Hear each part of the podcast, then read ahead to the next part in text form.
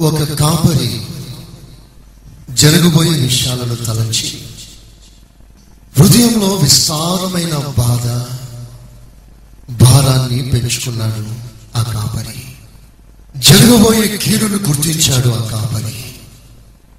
దేవుని ప్రజల మధ్యలో జరగబోయే విపత్తును గ్రహించాడు ఆ కాపరి. గుండెలు పగిలిపోయాయి. కంట నీళ్ళు పెట్టుకొని ప్రభు పాదాలకు మోకరించి మహావేదన బాధ అనుభవిస్తున్న సమయం. ఆ సమయంలో తను అనుకున్నట్లుగానే దేవుడు భయంకరమైన తెగులు పంపించడం కళ్ళారా చూశాడు. పచ్చని తోరణాలతో నింపబడిన పట్టణం. ఎటు చూసినా పచ్చదనం కలిగిన ఆ పట్టణానికి భయంకరమైన తెగులు వచ్చి మిడతలు వచ్చేసి. ఆ మిడతలు ఆ పచ్చదనం అంతా ఆ పంటలు కూర మొక్కలను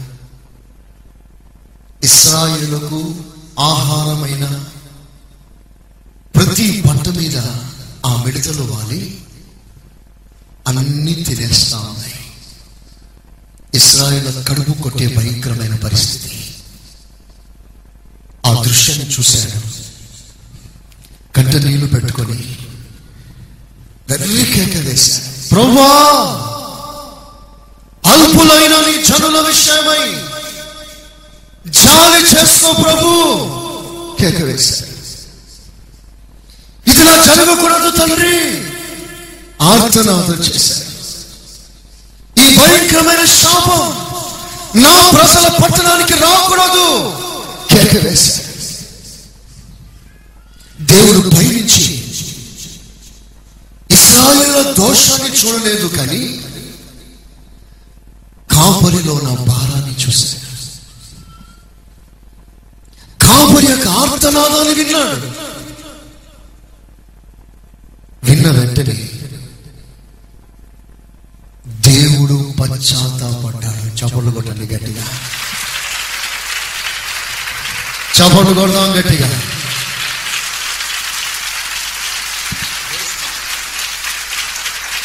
ఆమె దేవుడు పశ్చాత్తాపడ్డాడు వెంటనే దేవుడు దర్శనమిచ్చి నా కుమారుడా నీ హృదయంలో నా భారాన్ని నేను చూశాను నీ హృదయంలో నా దుఃఖాన్ని నేను చూశాను దేవుడు పంపించే తెగులుకును దేవుని బిడ్డలకు మధ్యలో నిలిచాడు కాబట్టి. అలా జరగటానికి వీలే లేదు. నా ప్రజల పట్టణం దీవించబడాలి. సస్య సావలంగా మారాలి. పచ్చని తోరణాలతో నిండిన పట్టణంగా మారాలి తండ్రి అని మధ్యలోకి వచ్చేసి అడ్డు పట్టాలి ఒక కాపరి. కాపరి హృదయ స్వరాన్ని ఆలోచించిన దేవుడు అలక్ష్యం చేయక వెంటనే తిరిగి వచ్చి పశ్చాత్తాపడి అది జరగదు అని ప్రకటించాడు. కాపరి నువ్వు భయపడనక్కర్లేదు. నీ ప్రజలకి కీడు జరగదు. నీ కొరకు నేను కీడుని మాన్పించాను. ఒక కాపరి ఒక కాపరి. ఆ కాపరి ఎవరో తెలుసా? ఇస్రాయిల్ కాపరి కాదు పశువుల కాపరి.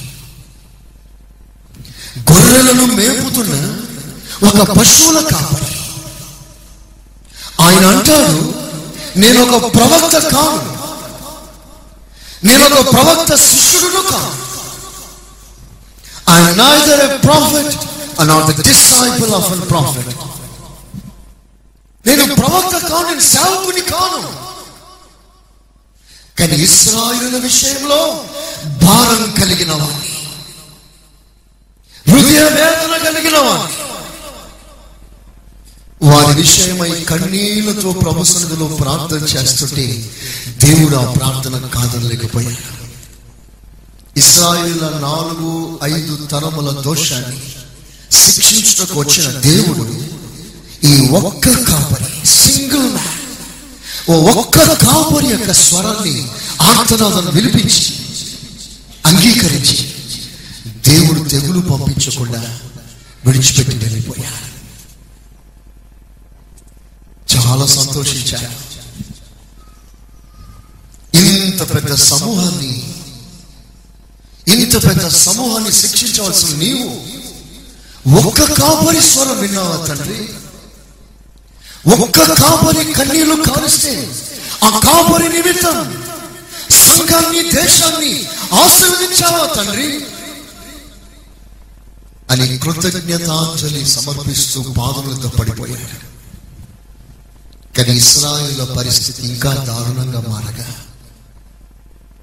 ఈసారి దేవుడు మిడతలను కాదు కానీ అగ్ని కురిపించాడు. ఫైర్ మిడతలు వచ్చినప్పుడు పంటనే నాశనం చేసింది కానీ ఇప్పుడు అగ్నిని కురిపించి పశువులేమి మనుషులనేమి జీవము చలనము కలిగిన ప్రతి జీవిని నాశనము చేయటానికి సమూలను నిర్మూలన చేయటానికి దేవుని నుంచి అగ్ని పంపబడింది.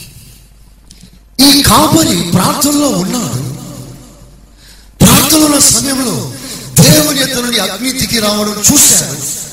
ప్రజలందరినీ మంటతో కాల్చడం చూశాడు జరగబోయే దానిని జరగక మునిపే చూశాడు తనలో ఉన్న భారం తనలో ఉన్న బాధ్యత దేవుడు గ్రహించి తన సేవకులకు చెప్పకుండా నేనేమి చేయను అని ఆ సేవకులతో ప్రమాణం చేసి చేయబోయే కార్యాన్ని సేవకుడు చెప్తే ఆ సేవకుడు మరలా అడ్డు వచ్చాడు. స్తోత్రం చెప్పండి గట్టిగా. అడ్డు పట్టాడు నో ఇది జరగటానికి వీల్లేదు ప్రభు. నువ్వు అగ్ని పంపించి నాశనం చేస్తాను అంటున్నావు కదా ఇది జరగటానికి వీల్లేదు ప్రభా. ప్లీజ్ అగ్ని ఆపండి. ఈ తెగులు ఆపండి. ఈ శాపాన్ని ఆపండి. ఈ వ్యాధిని ఆపండి. ఈ ఘోరమైన ప్రళయాన్ని ఆపండి తండ్రి అని కేకులు వేసి ఆర్తనాదం చేసి విలపిస్తూ ప్రభు కాలం మీద పడిపోయాడు. దేవుడు మరలా కనికరించి. నా కుమారుడా నువ్వు సేవకుడవు కాదు. నువ్వు ప్రవక్తవి కాదు. ప్రవక్త పాదాలతో నేర్చుకున్న శిష్యుడవు కూడా కాదు. నీకే అంత భారం వచ్చింది కదా. నీకు కలిగిన సామాన్యుడవైనా నీకు కలిగిన నా జనుల పట్ల నీకున్న భారాన్ని బట్టి నీ హృదయం కోరినట్లుగా నేను చేస్తాను. నీ కొరకు నేను పశ్చాత్తాపడతాను. స్తోత్రం చెప్పండి గట్టిగా. చెప్పండి గట్టిగా. చెప్పండి గట్టిగా. ఒక సామాన్యుని మొర విన్నాడు దేవుడు ఒక పశువుల కాపరి ఆర్తనాదాన్ని అంగీకరించి. అంగీకరించి. ఆపేశా. తెగులు ఆపేశా. నీ బిడ్డలకు తెగులు రాదు. ఎందుకు రాదు? ఒక సామాన్యమైన కాపరి అడ్డుపడ్డాడు కనుక. ఇప్పుడు వినండి. ఆఫ్టర్ ఆల్ ఒక పశువుల కాపరి అడ్డుపడితేనే పాత నిబంధన కాలంలో ఉన్న ఒక ప్రవక్త కాకపోయినా ఒక పశువుల కాపరి అడ్డుపడితే ఆ అడ్డుపడినందు వలన తెగులు ఆపగలిగాడే. ఈనాడు మరి శ్రేష్టమైన మధ్యవర్తులైన కొత్త నిబంధన కాపుర్లను సంఘంలో దేవుడు నియమించాడు. స్తోత్రం చెప్పండి గట్టిగా. శబ్దం గట్టిగా. ఒకనాడు దేవునికి రానే వచ్చింది కోపం.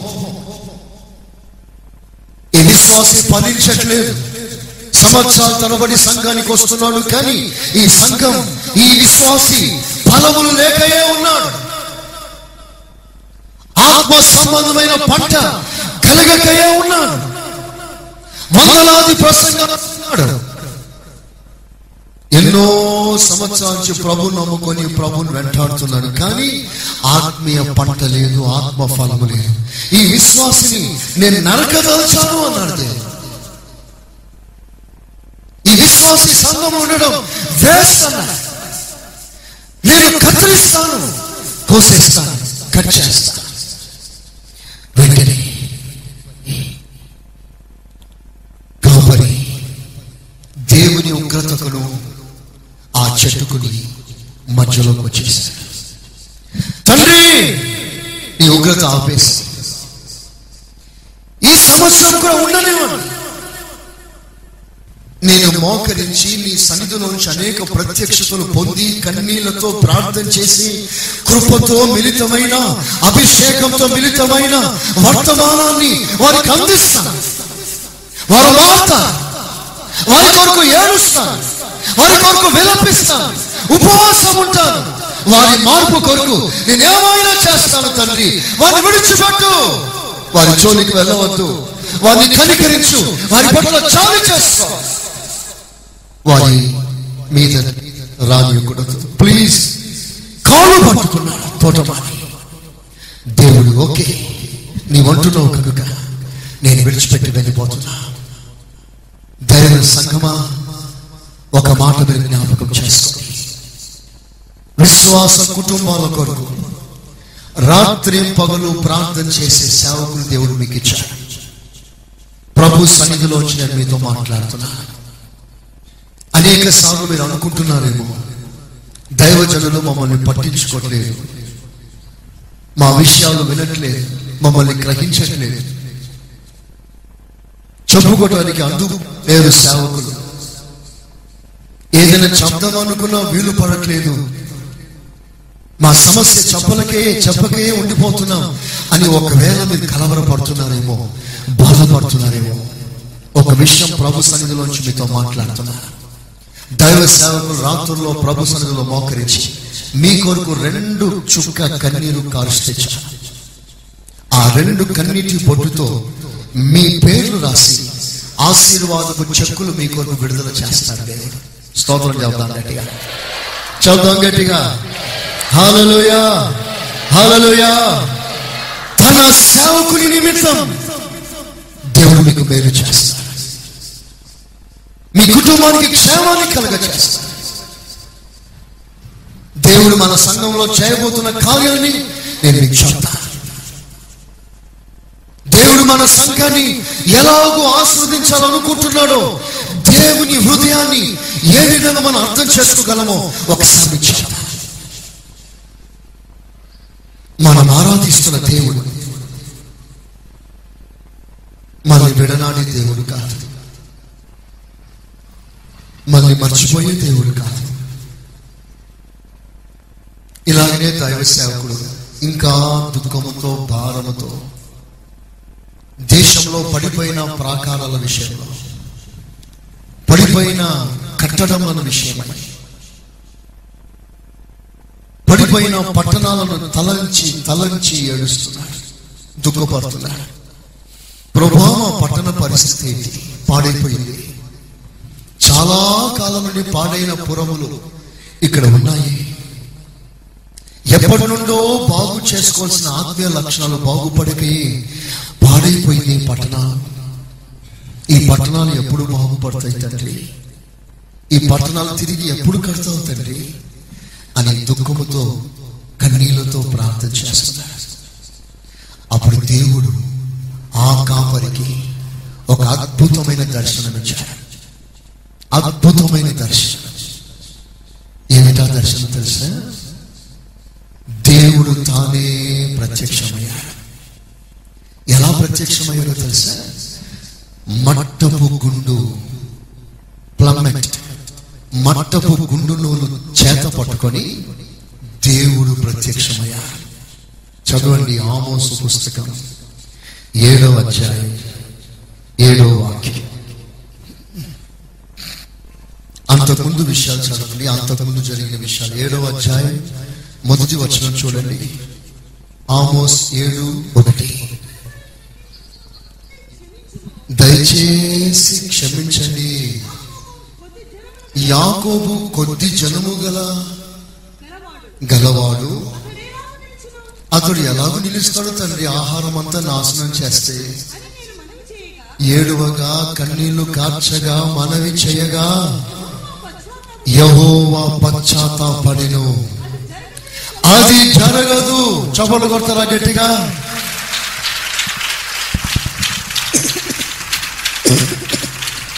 ఆమె రెండవ దర్శనం చూస్తున్నాడు అగ్ని రప్పించి ప్రభుని యెహోవా దానిని దర్శన రీతిగా నాకు కనపరచెను. అగ్ని అగ్నిని కూర్చున్న దర్శనం. ఆ.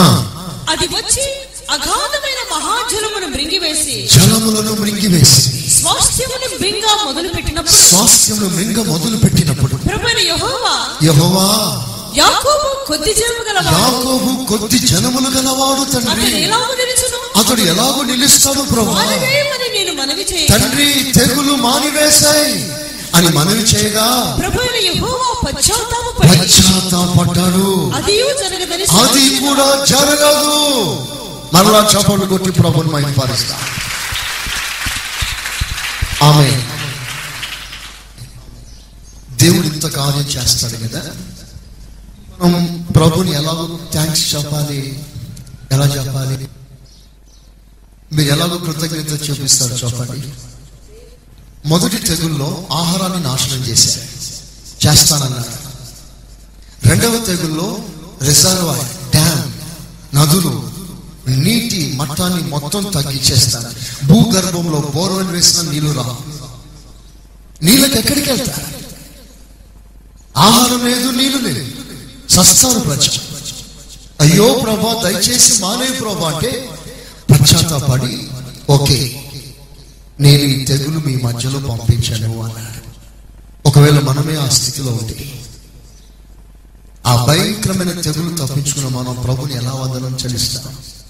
చపలు కొట్టాం గట్టిగా. అందరూ కొట్టాలి ఆమె ప్రభు అలాగున రెండు సార్లు తెగులు ఆపేశారు ఒక్క కాపరి కొరకు రెండు సార్లు తెగులు ఆ తర్వాత పడిపోయిన పట్టణం విషయంలో ఏడుస్తూ బాధపడుతుంటే అప్పుడు దేవుడు దర్శనమిచ్చాడు. ఏడో వాక్యం. మరియు యెహోవా తాను మట్టపు గుండు చేత పట్టుకొని మట్టపు గుండు చేత పట్టుకొని గుండు పెట్టి చక్కగా.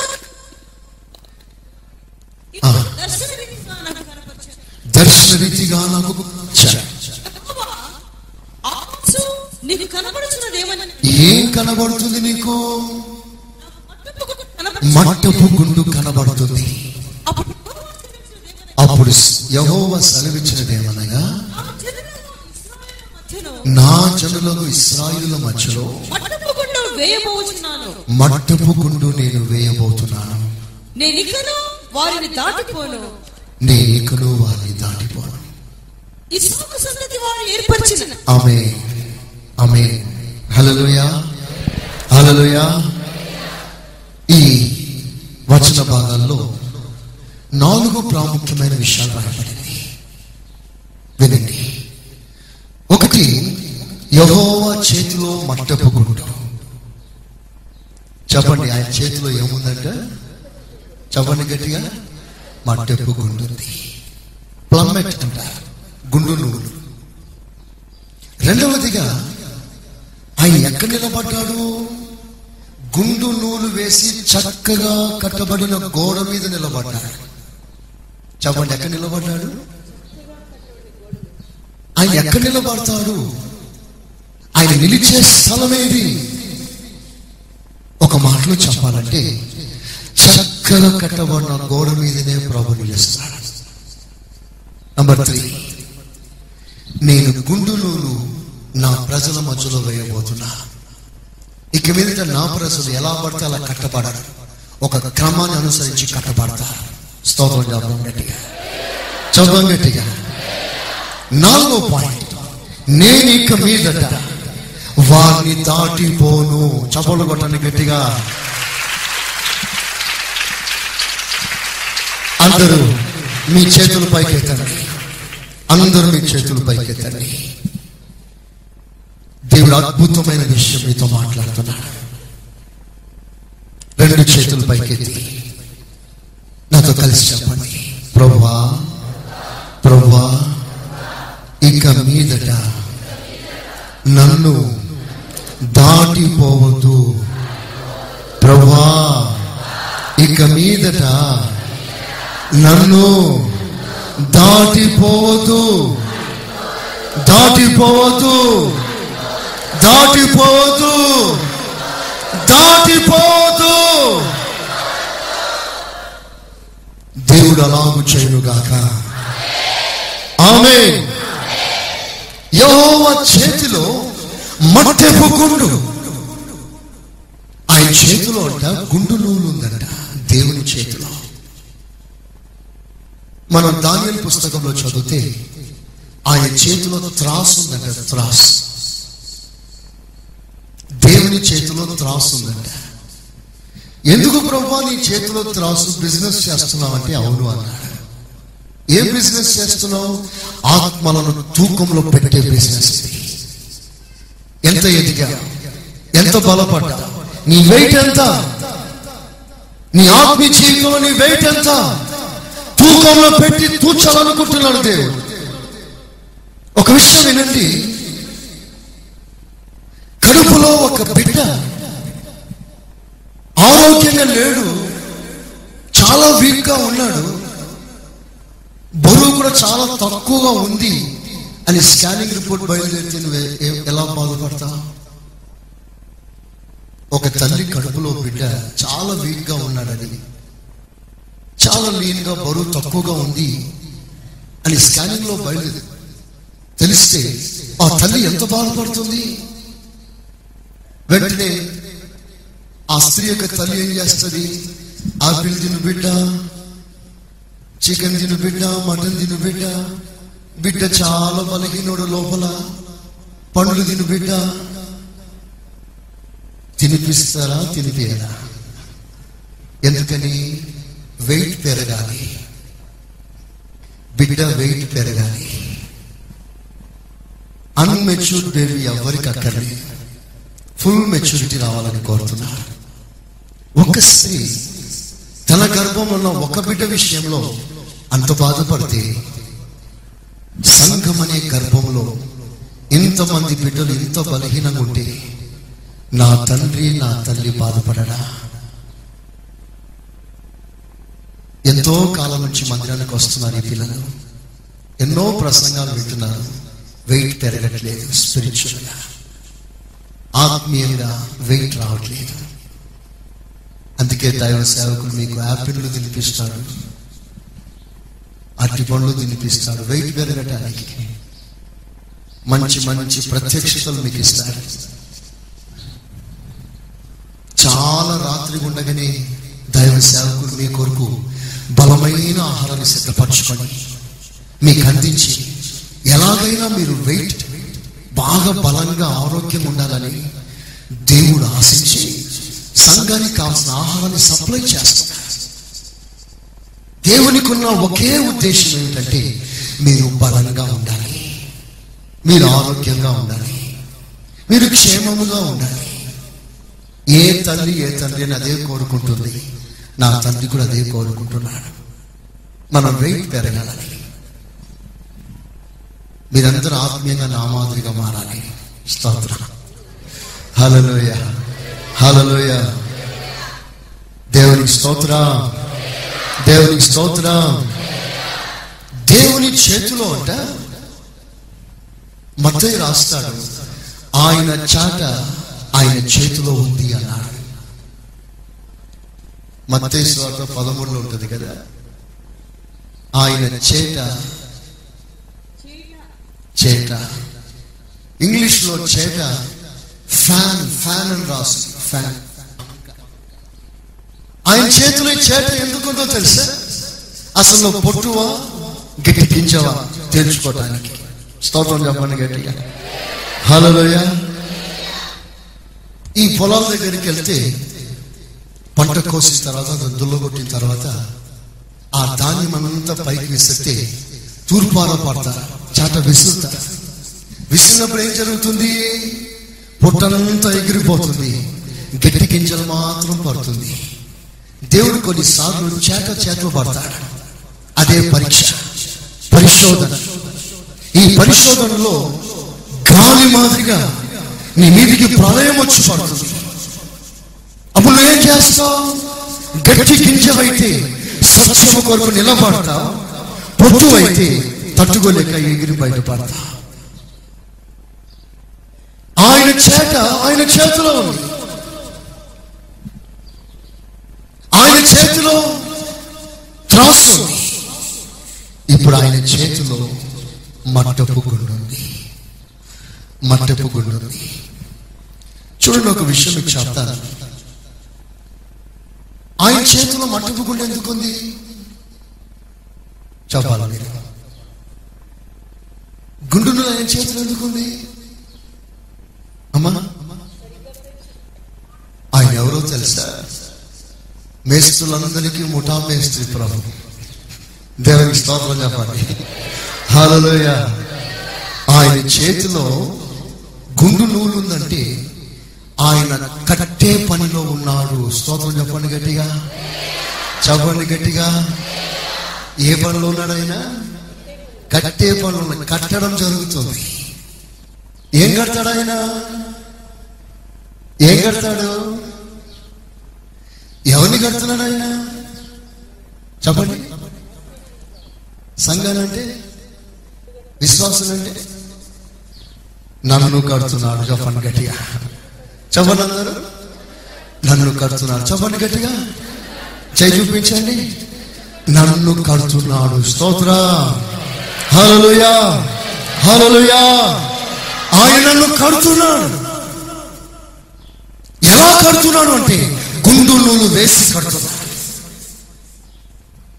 అందుకే ఒక ఇటుక ముందుకు వస్తే ఒక్క దెబ్బేస్తాడు దాపీదు ఇటుక మరలా వెనకకి వెళ్ళాలి కట్టేటప్పుడు ఇటుక లోపల బయటికి వస్తే లోపల నుంచి ఒక దెబ్బేస్తాడు మన తగిలే దెబ్బలన్నీ దేని కొరకు తెలుసా? మనం చక్కగా కట్టబడటానికి. స్తోత్ర. హలోయ ఎన్ని దెబ్బలైనా తగిలినా ఒకటే ఆలోచన మనకుండాలి. ఈ దెబ్బలు నాకెందుకు తగిలాయి అంటే నన్ను చక్కగా కట్టాలనుకుంటున్నాడు దేవుడు. నన్ను చక్కగా కట్టాలనుకుంటున్నాడు దేవుడు. అందుకే దేవుడు కట్టడం ప్రారంభిస్తున్నాడు. ఆయన కట్టడం ప్రారంభిస్తున్నాడు. దేవుడు మన కొరకు ఒక ఉన్నతమైన రాజ్యాన్ని కట్టాడు. శ్రేష్టమైన రాజ్యాన్ని దగ దగ దగ మెరుస్తున్న సువర్ణమయమైన దేదీప్యమానమైన అద్భుతమైన దేశాన్ని మన కొరకు కట్టబోతున్నాడు. ఆదిలోనే దేవుడు మన కొరకు కట్టిన ఆ సువర్ణమయమైన రాజ్యాన్ని సాతాను చూచి అసూయ పట్టాడట మన కొరకు దేవుడు కట్టబోయే పట్టణాన్ని చూసిన సాతాను అసూయపడి మాకు లేని వైభవం ఈ మనుషులకు ఇస్తావా నీవు? మాకు లేని స్థానం ఈ మనుషులకు ఇస్తావేంటి? మేమేమో నీ మాటతో చేయబడ్డాం వీళ్ళేమో మట్టితో చేయబడ్డారు వీళ్ళు మన్ననే ఉన్నారు. మంటి వారమైన వీళ్ళకి ఇంతటి స్థానం ఇస్తావా? అని కక్ష పెంచుకున్నాడు అసూయ పెంచుకున్నాడు అందుకని ఆదిలోని మానవులు చేసి వారి కొరకు ఒక ప్రత్యేకమైన స్థానాన్ని స్థలాన్ని కట్టి వారి దేవుడు అందులో ఉంచాడు. ఒక ప్రత్యేకమైన స్థలంలో వచ్చాడు. అప్పుడు సాతాను వచ్చి ఆ ప్రత్యేకమైన స్థలంలో ఉండకుండా చేయాలని వారిని మోసం చేసి వారిని పడగొట్టి వారి కొరకు ఏర్పాటు చేసిన స్థలంలో నుంచి వారిని బయటికి గెలిపించేశారు ఎప్పుడైతే ఆదామావా వారి కొరకు ఓ ప్రత్యేకమైన స్థలంలో వాళ్ళు ఉండకుండా వెలివేయబడ్డారు గంతులు వేశారు సాత సంబరం చేసుకున్నాడు ఆహా. మనుషులను వారి వారి స్థలంలో ఉండకుండా చేశాను అని చప్పట్లు కొట్టుకున్నాడు. కానీ అదే స్థలంలో దేవుడు దిగి వచ్చి ఒక అద్భుతమైన ప్రవచనం ఇచ్చాడు. ఆ ప్రవచనం నుంచి మరో భాష మరో ప్రవక్త స్వరం ఏంటో తెలుసా? నేను సియోనులో మూలరాయిని వేశాను. స్తోత్రం చెప్పండి గట్టిగా. చెప్పండి గట్టిగా. చెప్పండి గట్టిగా. అది స్థిరమైన పునాది రాయి. నేను సియోని కట్టబోతున్నా. ఎరుషలేమును కట్టబోతున్నా. నువ్వు ఎవరిని మోసం చేసావు అనుకుంటున్నావో ఆమెలో ఒక సంతానాన్ని నేను ఉత్పత్తి చేస్తా యేసు క్రీస్తు స్త్రీ సంతానం.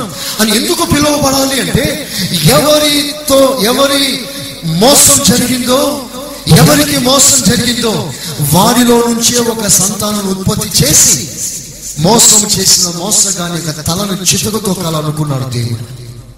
అందుకే దేవుడు స్త్రీ సంతానం నుంచి రావడం మాత్రమే కాదు ఆ సంతానాన్ని చేయి పట్టుకొని క్రీస్తు క్రీస్తు సంతానం అనగా సంఘం. ఇరువురు కలిసి శీఘ్రముగా సాతాన్ని వారి తలను చితక త్రొక్కబోతున్నాం. స్తోత్ర. చదువు గట్టిగా. చదువు గట్టిగా. వారి ఆలోచన సర్వనాశనం చేయబోతున్నాం. సాతాను గీసిన ప్రతి బ్లూ ప్రింట్ని చెప్పబోతున్నాం సంఘ విషయంలో వారు వేసిన ప్రతి ప్రణాళికను చెప్పబోతున్నాం ఇది దేవుడు మనకిచ్చిన వాగ్దానం. అపవాది క్రియలను లయపరచుటకు మనుష్య కుమారుడు ప్రత్యక్షమవుట మాత్రమే కాదు మన ద్వారా కార్యాలు చేయిస్తా చేస్తా. ఒక ప్రాముఖ్యమైన విషయం ఇచ్చారు ఆ నాలుగు మాటల్లో ఒక మాట మీకు గుర్తు చేస్తా. ఒకటే మాట. అదేంటో తెలుసా? నేను ఇక మీదట వారిని దాటిపోను. అంటే ఏం చేస్తాడు? ఏం చేస్తాడు దేవుడు? అంటే నేను నిర్లక్ష్యం చేయను. నేను అశ్రద్ధ చేయను. నేను విడిచిపెట్టాను. మానవ బెత్తం తీసుకొని కొడతాడు కానీ నిన్ను మాత్రం విడిచిపెట్టాడు. ఎందుకో తెలుసా? దా దావీదులకు చూపిన శాశ్వత కృప దేవుడు మనకు చూపిస్తున్నాడు. ఆమెనండి ఆమె సౌలుకు నా కృప దూరమైనట్లుగా. దావీదు సంతానమైన సంఘానికి నా కృప దూరం చేయ. ఎందుకు దూరం చేయవు ప్రభు అంటే నా ప్రాణం పెట్టాను మీ కొరకు అంత ఈజీగా విడిచిపెట్టుకుంటానా? ఆఖరి రక్తపు పొట్టు నీ కొరకు కాచ? నువ్వు ఎంతవైన నా కుమారుడు. ఎంతైనా నా కుమారుడు అండి నా కుమారుడు. నేను అతన్ని గూర్చి బాధించాలని శిక్షించాలని ప్రళయం పంపించాలని అనుకున్నప్పుడల్లా నా మనసు కొట్టుకుంటుంది వారి కొరకు. దేవుడు అంటున్నాడు మన విషయంలో. కొన్నిసార్లు కొంతమంది తల్లిదండ్రులు వాళ్ళ పిల్లలు బాగా మొండి చేస్తుంటే మాటి మాటి ఇల్లు విడిచిపెట్టి ఎక్కడికో వెళ్తుంటే నేను అంటాను కొన్నిసార్లు నేను విసిగిపోయి అంటాను. మర్చిపోండి బ్రదర్ అని వాడు వస్తాడు ఇంటికి వస్తాడు కొట్టి తీసుకొస్తాడు. వాళ్ళు ఏమంటారో తెలుసా? నా కొడుకు కదా ఎలా మర్చిపోతాను? దేవునికి స్తోత్ర హలోయ వాడు నా కొడుకండి వాడు నా కొడుకు. సరిగ్గా అదే మాట దేవుడు అంటాడు. వాడు నా కొడుకు జ్యేష్ఠ కుమారుడు వాడు నాకు నేను ఎలా మర్చిపోతాను అతన్ని? నేను ఎలా విడిచిపెడతాను అతన్ని? ఎంతైనా వారు నా పిల్లలు. ధైర్యం మనకుంది స్తోత్ర హలలుయా ఆ ముద్ర మన మీద పడ్డది. ఇది కృపా ముద్ర. ఇది కనికర ముద్ర. అందుకే నీ రోజున ధైర్యం చెప్పాల్సిన మాట నన్ను దాటిపోవద్దు తండ్రి. నన్ను దాటిపోవద్దు. నేను దాటిపోయే పరిస్థితులు వస్తాయి. అలాంటి సమయంలో ఏం చేయాలంటే కాళ్ళైనా పట్టుకోవాలి. ఆయన ఏది చేయమన్నా అది చేయాలి. తల క్రిందికి చేసి కాలు పై చేయమన్నా చేయాలి. ఒంటి కాలుతో పది రోజులు నిలబడమన్నా నిలబడాలి. ఎందుకయ్యా అంటే నీవు మాత్రం నన్ను దాటిపోదు తండ్రి. ఒకసారి దేవుడు యాకోబుని దాటిపోవాలనుకున్నాడు. యాకోబుని దాటిపోవాలనుకున్నాడు దేవుడు. దాటిపోవాలనుకొని యాకోబు రాత్రంతా పెనుగులాడిన పోరాడిన రాత్రంతా ప్రయాసపడ్డాడు. తెల్లవారు అవుతుంది తెల్లవారు అవుతుందంటే రాత్రి నుండి పోరాటం. రాత్రంతా ఈ పోరాటం జరిగింది. తెల్లవారైంది. తెల్లవారయ్యేసరికి దేవుడు అంటాడు నన్ను పోనీ చేస్తే నేను వెళ్ళిపోతా. ఏంటంటే నీకు నాకు అసలు? నన్ను విడిచిపెట్టు నేను వెళ్ళిపోతాను మీరు చెప్పండి. యాకోబు ఏమన్నాడు? చెప్పాలి గట్టిగా. నీవు నన్ను అమ్మ చెప్పండి. నీవు నన్ను ఆశీర్వదిస్తేనే తప్ప నిన్ను విడిచిపెట్టను. స్తోత్ర. హల్లెలూయా. హల్లెలూయా. వెళ్ళిపోవాలనుకుంటున్నాను కానీ యాకోబు మామూడి మనకందరికి ఇలాంటి విషయాల్లో మొండి కావాలి. ఇలాంటి మొండి దేవుడు అంగీకరిస్తాడు. స్తోత్ర. హలోయ ఇంకా వేరే మొండిలు పనిచేయదు ఆ మొండిలన్నీ నరకాలి. దేవుని కాళ్ళు పట్టుకునే విషయంలో మొండి చేయండి. చాలా బలవంతం చేస్తున్నారు. కానీ దాటుకోవాలనుకుంటున్నారు కానీ దేవుని మనసులో ఏముంది? యాకోబు ఏమని ప్రార్థన చేస్తున్నాడు? తండ్రి నా కుటుంబాన్ని కాపాడు నా కుటుంబాన్ని ఆస్వాదించు. శత్రువు వస్తున్నాడు నా కుటుంబాన్ని చంపేస్తా. నా కుటుంబాన్ని బ్రతికించు తండ్రి. నా కుటుంబాన్ని కాపాడు తండ్రి. నా కుటుంబాన్ని ఆస్వాదించు తండ్రి. ఇదే ఆయన ప్రార్థన. కానీ దేవుని మనసులో ఏముందో తెలుసా? యాకోబు నేను నిన్ను ఒక కుటుంబముగా కాదు ఆస్వాదించాలనుకునేది. నేను నిన్ను ఒక దేశముగా ఆస్వాదించబోతున్నా స్తోత్ర. హలోయ ఇది యాక్చువల్ దేవుని మనసులో ఉన్న ప్లాన్ ఇది. పైకి మాత్రం దేవుడు వెళ్ళిపోతా వెళ్ళిపోతా వెళ్ళిపోతా అంటాడు యాగోబుకి విసిగెత్తి నా కర్మ? ఎంతో ప్రార్థన చేసినా ఫలితం రావట్లేదు. ఇంకేం చేయాలి? చేయవలసినంత చేశాను. ఇంకంతకు మించి నేనేం చేయాలి? పోతే పో. అంతకుముందు నేను ఏం చేస్తాను ప్రభా ఎంతో వినయంగా అడిగాను. ఎంతో కన్నీళ్ళు పెట్టుకుని అడిగాను. ఆస్వాదించునైనా అని అడిగాను.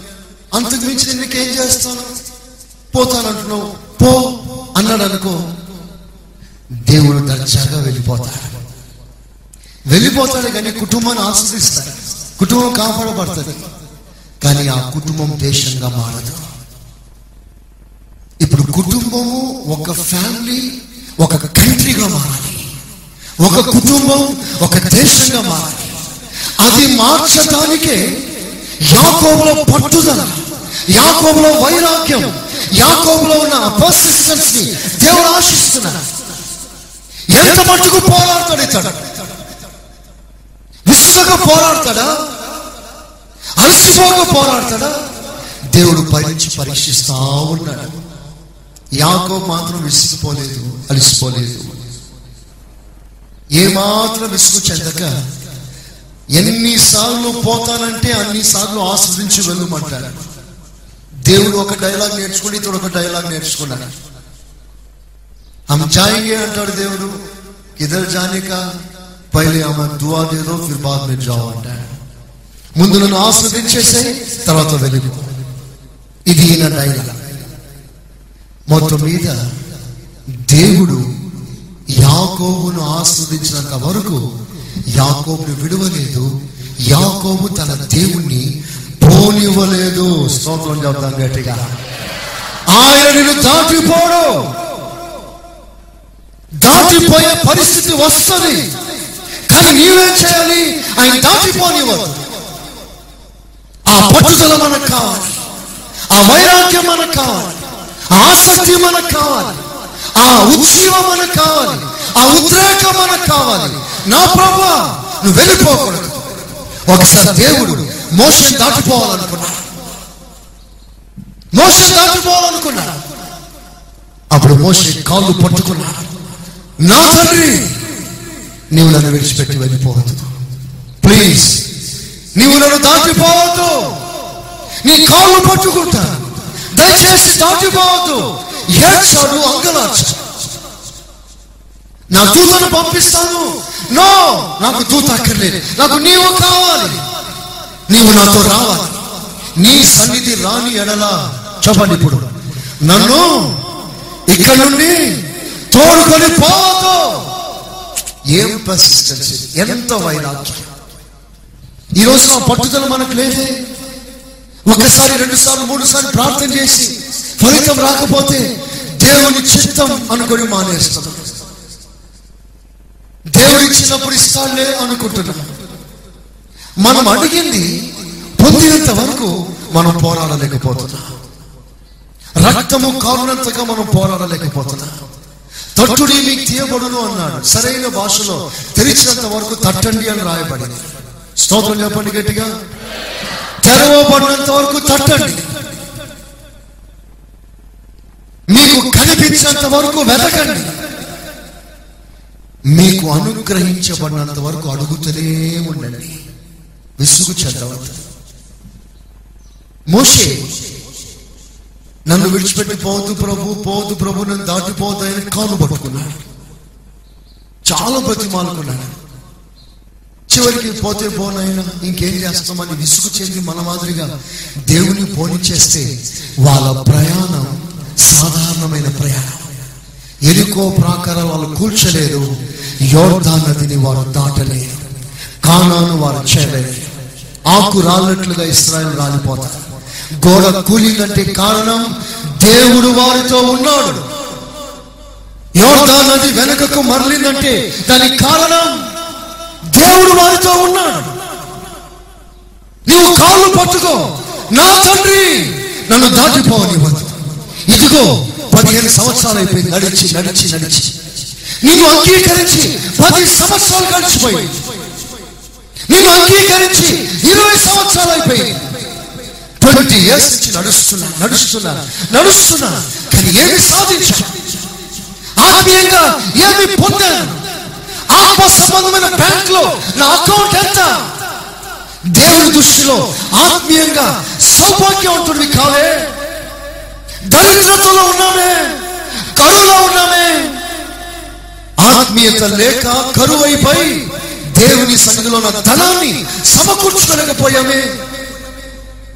శరీర సంబంధమైన చిమ్మట్లు పట్టే ధనాన్ని కూర్చుకోగలిగానే కానీ పరలోకంలో మీ కొరకు ధనమును సమకూర్చుకోమన్నాడు దేవుడు. అది సమకూర్చుకోలేకపోయాడు. అందుకే ఈరోజు నన్ను అడగాలి ప్రభా నన్ను దాటిపోవద్దు. చూద్దాం ఒకసారి గట్టిగా. ప్రభా నన్ను దాటిపోవద్దు. ప్రభా నన్ను దాటిపోవద్దు.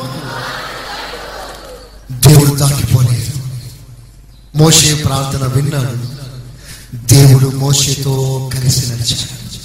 అప్పుడు ఏం జరిగిందో యోర్ధాను దేవుని ప్రజలను చూసి గడగడలాడి వణికిపోయిందంట. కీర్తనకాడు రాస్తాడు. అప్పుడు కీర్తనకాడు అంటాడు యోర్ధాను నీకు ఏమి సంభవించింది? అసలు నీకేమైంది? అంత భయపడిపోయావేంటి? ఆ యోర్ధాను చెప్పగా చెప్తుంది మిమ్మల్ని చూసి కాదే నేను భయపడింది. మీతో ఒకడు వస్తున్నాడే. స్తోత్ర. హల్లెలూయా.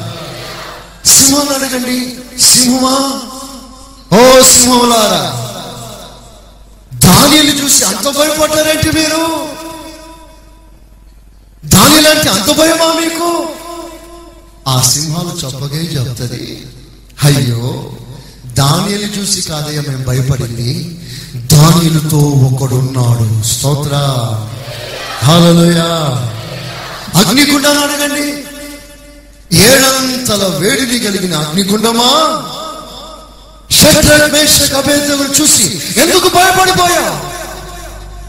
ఎవరినైనా కాల్చి పిప్పి చేసి బూడిద చేయగలిగిన నీ శక్తి సామర్థ్యం వాళ్ళ మీద ఎందుకు పారలేదు? ఈ అగ్ని శక్తి వారి మీద పారలేదు. ఏ చాతబడులు వారి మీద పారదు. ఏ మాంత్ర శక్తులు వారి మీద పారదు. ఎందుకు మీరు అంత భయపడ్డారు? అంటే ఆ అగ్నిగుండం చెప్పకే చెప్తుంది. ఆ ముగ్గురు కాదయ్యా నాలుగో వాడు వచ్చాడే. స్తోత్ర. హలలోయ నాలుగో వాడు వచ్చాడే. ఎవరైనా? ఎవరా? అగ్ని. అగ్ని అయిన మమ్మల్ని పుట్టించిన అగ్ని వంటి దేవుడు ఆయన మాలో ఏడంతల అగ్ని ఉండవచ్చు కానీ ఆయనలో లెక్కించే సత్యము కానీ వేరుని కలిగిన అగ్ని ఉన్నాడు ఆయన. ఆయన దహించు అగ్ని ఉన్నాడు. ఆయన ఎదుట మేమెంత? మా సృష్టికర్తయే మా దగ్గరికి వచ్చినప్పుడు మేము మౌనం వహించకూడదా? సింహాలను సృష్టించిన వాడు సింహానుభవంలోకి వచ్చాడు. అగ్నిని సృష్టించిన వాడు అగ్నిలోకి దిగాడు. నదులను పుట్టించిన వాడు అగ్ని ముందు నిలిచాడు. ఏవి ఆయన ఎదుట నిలువలే. ఆ దేవుడు నీ వదలకుండా నన్ను దాటిపోదు తండ్రి అని గట్టిగా పట్టుకోగలిగితే నిన్ను బట్టి కాదు నీతో ఉన్న దేవుని బట్టి నీకు ఒక స్పెషల్ అట్రాక్షన్ ఉంటుంది. స్తోత్రం చెప్పండి గట్టిగా. చెప్పండి గట్టిగా. చెప్పండి గట్టిగా. దాటిపోదు దేవా. అంటే నీ వినటానికి ఆయన సిద్ధంగా ఉన్నాడు. ఒకసారి యహోషువ చీకటి పడుతున్న సమయం ఆయనకు వెలుగు కావాలి. యహోషువకి వెలుగు కావాలి. చీకటి పడుతున్న సమయంలో పూర్ణ విశ్వాసంతో సూర్యుని వైపు చూచి సూర్యుడా ఆగు! ఒక్క మాట. సూర్యుడు ఆగిపోయాడు చీకటి పడలే కంటికి వెలుగు కనిపించి సరిగ్గా కొన్ని వేల సంవత్సరాల తర్వాత చీకటిలో ఉన్నవారు వెలుగు తన బ్రతుకులో ఎన్నడూ చూడలేదు. అసలు వెలుగంటే ఎలా ఉంటుందో తనకు తెలియదు. పుట్టినది మొదలుకొని నడిప్రాయం వచ్చేంత వరకు చీకటిలో బ్రతుకుతున్నాడు చీకటిలో కూరుకుపోయినాడు ఈ వాజ్ బాన్ బ్లైండ్ మ్యాన్ ఒకరోజు నీతి సూర్యుడైన యేసు తన ఎదుటి నుంచి వెళ్తున్నాడు. స్తోత్ర. హల్లెలూయా. నీతి సూర్యుడు దాటుతున్నాడు. జనుల కాలి నడక శబ్దం విన్నాడు ఏం జరుగుతుంది ఇంత హడావిడి అంటే నజరేయుడైన యేసు దావీదు కుమారుడైన యేసు ఈ మార్గాన వెళుతున్నాడు అని విన్నాడు. అంతే అది వినడమే ఆలస్యం. కేకలు వేయసాగాడు సిగ్గుపడలేదు. ఈరోజు మనం సిగ్గుపడకూడదు సంగమా. ఈ మాటలు జాగ్రత్తగా వినండి. కొన్ని సందర్భాల్లో మీ కుటుంబాన్ని విడిచి దేవుడు దూరంగా వెళ్ళిపోయే పరిస్థితులు వస్తాయి. అలాంటి సమయంలో నువ్వు ప్రభు కాళ్ళు పట్టుకోకపోతే నిన్ను దాటిపోతాడు నిన్ను దాటిపోయాడా? నిన్ను దాటిపోయాడా? నీ ప్రయాణం సాధారణమైన ప్రయాణం. నువ్వు నదులు దాటలేవు ప్రాకారాలను కూల్చలేవు your journey will become an ordinary journey there is nothing extraordinary in నువ్వు కాళ్ళు పట్టుకో. నన్ను దాటిపోవద్దని చెప్పు. ఏ నదులు ఎదుట నిలుస్తాయి? ఎవరు అడ్డగిస్తారు నేను నీ ఆత్మీయ ప్రయాణాన్ని ఆపగలిగిన నరుడు ఎవడు? నువ్వు సవాలు చేసి ముందుకు సాగగల ప్రభు నీకు ఆ కృపనిస్తాడు. నీ ఎదుట ఉన్న ఆటంకాలు అభ్యంతరాలు తొలగిపోతాయి. మెట్టగా ఉన్న ప్రతి స్థలం సరళమవుతాయి. ప్రతి లోయ పూడ్చబడుతుంది. ప్రతి ఎత్తు అణిచిపడుతుంది. ప్రతి ఇనుప గడియ తెరుచుకుంటుంది. దేవుని మార్గం సరళం చేస్తాడు. ఆయన నీతో ఉండాలి. నీతో రావాలి. ఈరోజు మన ప్రార్థన అదే. ప్రభా నీవు నన్ను దాటిపోవద్దు.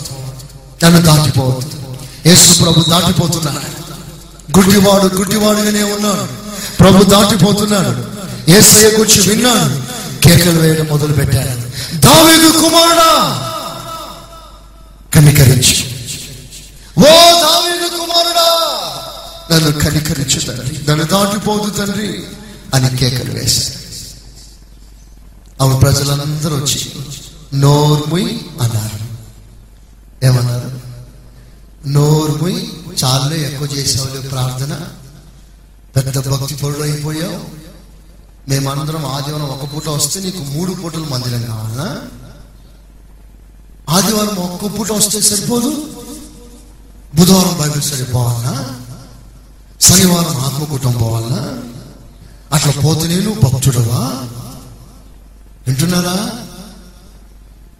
అయితే ఇతడు ఎవరిని పట్టించుకోలేదు. కేకలు వేస్తూనే ఉన్నాడు. కేకలు వేస్తూనే ఉన్నాడు. యేసు ప్రభు వెళ్ళిపోతూనే ఉన్నాడు. కేకలు వేస్తూనే ఉన్నాడు. ఆటంకపరిచేవారు ఆటంకపరుస్తూనే ఉన్నారు. మరి ఎక్కువగా కేకలు వేశారు. నీతి సూర్యుడు ఆగిపోయాడు. చబుడు కొట్టని గట్టిగా. గట్టిగా కేకలు వేశారు దావిదు కుమారుడా నన్ను దాటిపోకయా. నజరేతువాడ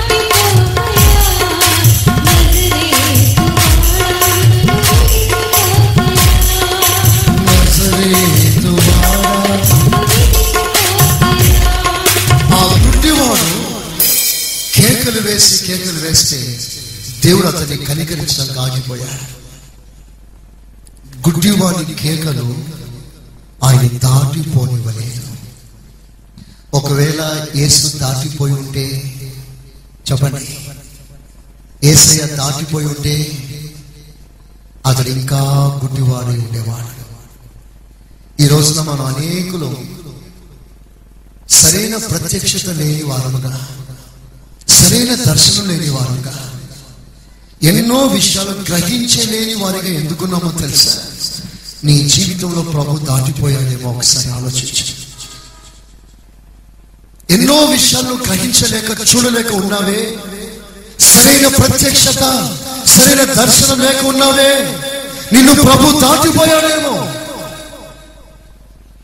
దావిదు కుమారుడు నన్ను దాటిపోవద్దు నన్ను దాటిపోవద్దు కేకలు ఒకసారి యేసు ప్రభు శిష్యులు పడవలో ప్రయాణం చేస్తున్నారు.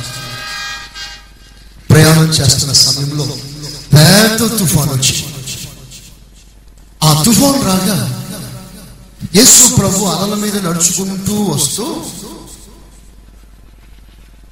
సడన్లో వీరు యేసు ప్రభుని అపార్థం చేస్తున్నారు భయంలో కలవరంలో ఏం చూస్తున్నారో ఎలా మాట్లాడుతున్నారో అర్థం కావట్లేదు.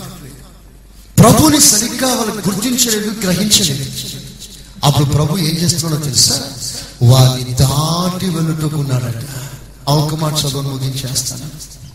మార్క్స్ వార్త ఆరో అధ్యాయం నలభై ఎనిమిదో వాక్యం చూడండి. అప్పుడు వారికి గాలి ఎదురైనందున ఎదురైనందున దోణి నడిపించుటలో వారు మిక్కిలి కష్టపడుచుండగా. ఆయన చూచి రాత్రి ఇంచుమించు నాలుగవ జామున సముద్రం మీద నడుచుచు వారి యుద్ధకు వచ్చి వారి వారి- వచ్చి వారిని దాటి పోవలని ఉండేది వారిని దాటి పోవాలని ఉండేను. మరి ప్రభు వాళ్ళ కష్టాలు చూడలేదా? ఆ తుఫాన్లో వారు ఎదుర్కొంటున్న ఆ బాధలు చూడలేదా? ఆ పడవంతా తల క్రిందలు అయిపోతుంది ప్రభు చూడలేదా? దాటి వెళ్ళిపోవటానికి ఉన్నాడట. దేవుని బిడ్డారా ఒక విషయాన్ని గ్రహించండి. నీకు ప్రభుని గురించి సరైన ప్రత్యక్షత లేకపోతే ప్రభు దాటిపోయే అవకాశం ఉంది. ఆయన దాటిపోయాడా? తుఫాన్ పరిస్థితి ఎవరు ఆపగలరు? నీ వ్యక్తిగత జీవితంలో తుఫాన్ ఇంకా పోలేదా? గాలి వెనుక గాలి బలమైన గాలులు వీస్తూనే ఉన్నాయా? నేను దాటిపోయాడేమో ఒకసారి ప్రభు నాకు. తండ్రి నన్ను దాటిపోదని వేడుకో ఆయన ఆగితే నీకు చూపు దొరుకుతుంది. ఆయన ఆగితే తుఫాను తగ్గుతుంది ఆయన ఆగితే నీకు స్వస్థత కలుగుతుంది. కానాన స్త్రీ ఒకటి. యేసు ప్రభు వెంట వెళ్తూ నా కుమార్తెకు దయ్యం పట్టిందయ్యా బాగు చేయమంటే మరో మాట మాట్లాడుకుంటూ వెళ్ళిపోతా ఉన్నాడు యేసు ఆమె దాటి వెళ్ళిపోతున్నాడు మధ్య పదిహేను ఇరవై ఒకటిలో రాస్తుంది మాట. దాటి వెళ్ళిపోతా ఉన్నాడు ఆ సమయంలో ఆ స్త్రీ యేసు ప్రభు వెళ్ళిపోతున్నాడులే పోతే పోయినలే అనుకోక యేసు ప్రభు ఆగినంత వరకు తలుపులు తెరిచినంత వరకు అడిగింది పొందినంత వరకు అడుగుతూనే ఉంది. స్తోత్రం చెప్పండి గట్టిగా. హాలలోయ అడుగుతూనే ఉంది అడుగుతూనే ఉంది. మొత్తం మీద యేసు ప్రభు ఆగాడు. ఆమె వైపు తిరిగాడు. ఆమె కుమార్తె విషయం వినిపించుకుంది. పిల్లల రొట్టె తీసి కుక్క పిల్లల బయట యుక్తం కాదని ప్రభు సమాధానం ఇస్తే నిజమే కుక్క పిల్లల మేము అయితే బల్ల కింద పడిన ముక్కలైనా తినటానికి మేము వారసులం కామా అని అడిగింది. ఆమె విశ్వాసం గొప్పది. దేవుడు చలించిపోయాడు. ఓకే నువ్వు అడిగింది పొందుతావు దేవుడు ఇచ్చేసాడు ఈ రోజున మన కోరిక ఏమిటి? మన ప్రార్థన ఏమిటి? ఏసయ్యాడు నన్ను దాటిపోవద్దు. చెప్పండి ఇప్పుడు దాటిపోతే నీవు గొప్ప దీవెనలు పొందలేవు. ఒక దేశంగా మారలేవు. దేశానికి నువ్వు ఆశీర్వాదంగా మారలేవు. ప్రభు దాటిపోతే నీవు నీ కుటుంబంతో సరిపోతా. నేను నా ఫ్యామిలీ నేను నా ఫ్యామిలీ నేను నా పిల్లలు. ఈ పరిధి విడిచిన బయటికి రాలేదు. ఎప్పుడు నీ పిల్లలు భార్య భర్త కుటుంబం. ఈ కుటుంబంలోనే రోజులు గడిచిపోతున్నాయి వారిని గురించి ఆలోచించడమే నీకు సరిపోతుంది. కుటుంబం దాటి బయటికి రాలేకపోతున్నా. దేశం గురించి ఆలోచించలేకపోతున్నా. ప్రభు దాటిపోతున్నాడేమో. ఆయన ఆపగలిగితే దేవుడు నీకు ఫ్యామిలీ దర్శనం నుండి దేశమును కూర్చున్న దర్శనం నీకు ఇస్తాడు. స్తోత్రం చెప్పండి. రెండవదిగా ప్రభు నిన్ను దాటిపోతే నీ ప్రయాణంలో సాధారణమైన ప్రయాణంగా మారిపోతుంది. ఏ చిన్న ఆటంకం వచ్చినా ఆగిపోతా. ఏ చిన్న సమస్య వచ్చినా ఆగిపోతా. సముద్రాలు చీల్చబడవు ప్రాకారాలు పడద్రోయబడవు. ఎవరైనా ఏదైనా ఒక్క మాట అంటే ఆగిపోతారు. నిన్ను చూసి ఎవరైనా తుమ్మినా ఆగిపోతారు. నన్ను చూసి తుమ్మాడు అనుకుంటా. ఎందుకు? ప్రభు దాటిపోతున్నాడేమో నేను ఆయన కాళ్ళు పట్టుకో ఆయన ఆగాడు అనుకో. తుమ్మడం కాదు నీ మీద ముఖం మీద ఉమ్ము వేసిన నువ్వు దేవుని కొరకు నమ్మకంగా నిలిచి ఉంటా. స్తోత్ర. హలలోయ హలలోయ ఆయన దాటిపోతే నంబర్ త్రీ నీకు చూపు ఉండదు. నంబర్ ఫోర్ ఆయన దాటిపోతే నీ బ్రతుకులు తుఫాన్ తుఫాన్.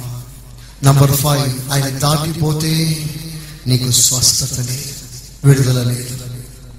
ఆయన దాటిపోకపోతే నీకు ఐదు ఆశీర్వాదాలు. దేశమును కూర్చున్న దర్శనం ప్రభావితమైన ప్రయాణం సరైన దర్శనం ప్రత్యక్షత ప్రతి తుఫాన్ నుంచి ఒక విడుదల ఆత్మ సంబంధమైన స్వస్థత విడుదల దేవునికి ఈ ఐదు కార్యాలు ఇస్తారు కనుక ఆయన అంటున్నాడు నేను నిన్ను దాటిపోను. దాటిపోయేటట్లుగా చేస్తాను. నువ్వు నన్ను దాటిపోకుండా చూసుకో. నీ ప్రార్థన నీ పట్టుదల మీద ఆధారపడి నువ్వు ఎంత మొర పెడతావో ఎంత కన్నీలు కారుస్తావో ఎంత పట్టుదల కలిగి ఉంటావో అంతగా ప్రభు నిన్ను సమీపిస్తాడు. ప్రభు నీకు ఆ కృప అనుగ్రహించుగాక ఆమె ప్రభు మనల్ని దాటి ఆయన మన చెంత నిలిచి ఉండేటట్లుగా ఒక పట్టుదలతో కూడిన ప్రార్థన దేవుడు మనకు అనుగ్రహించునుగాక.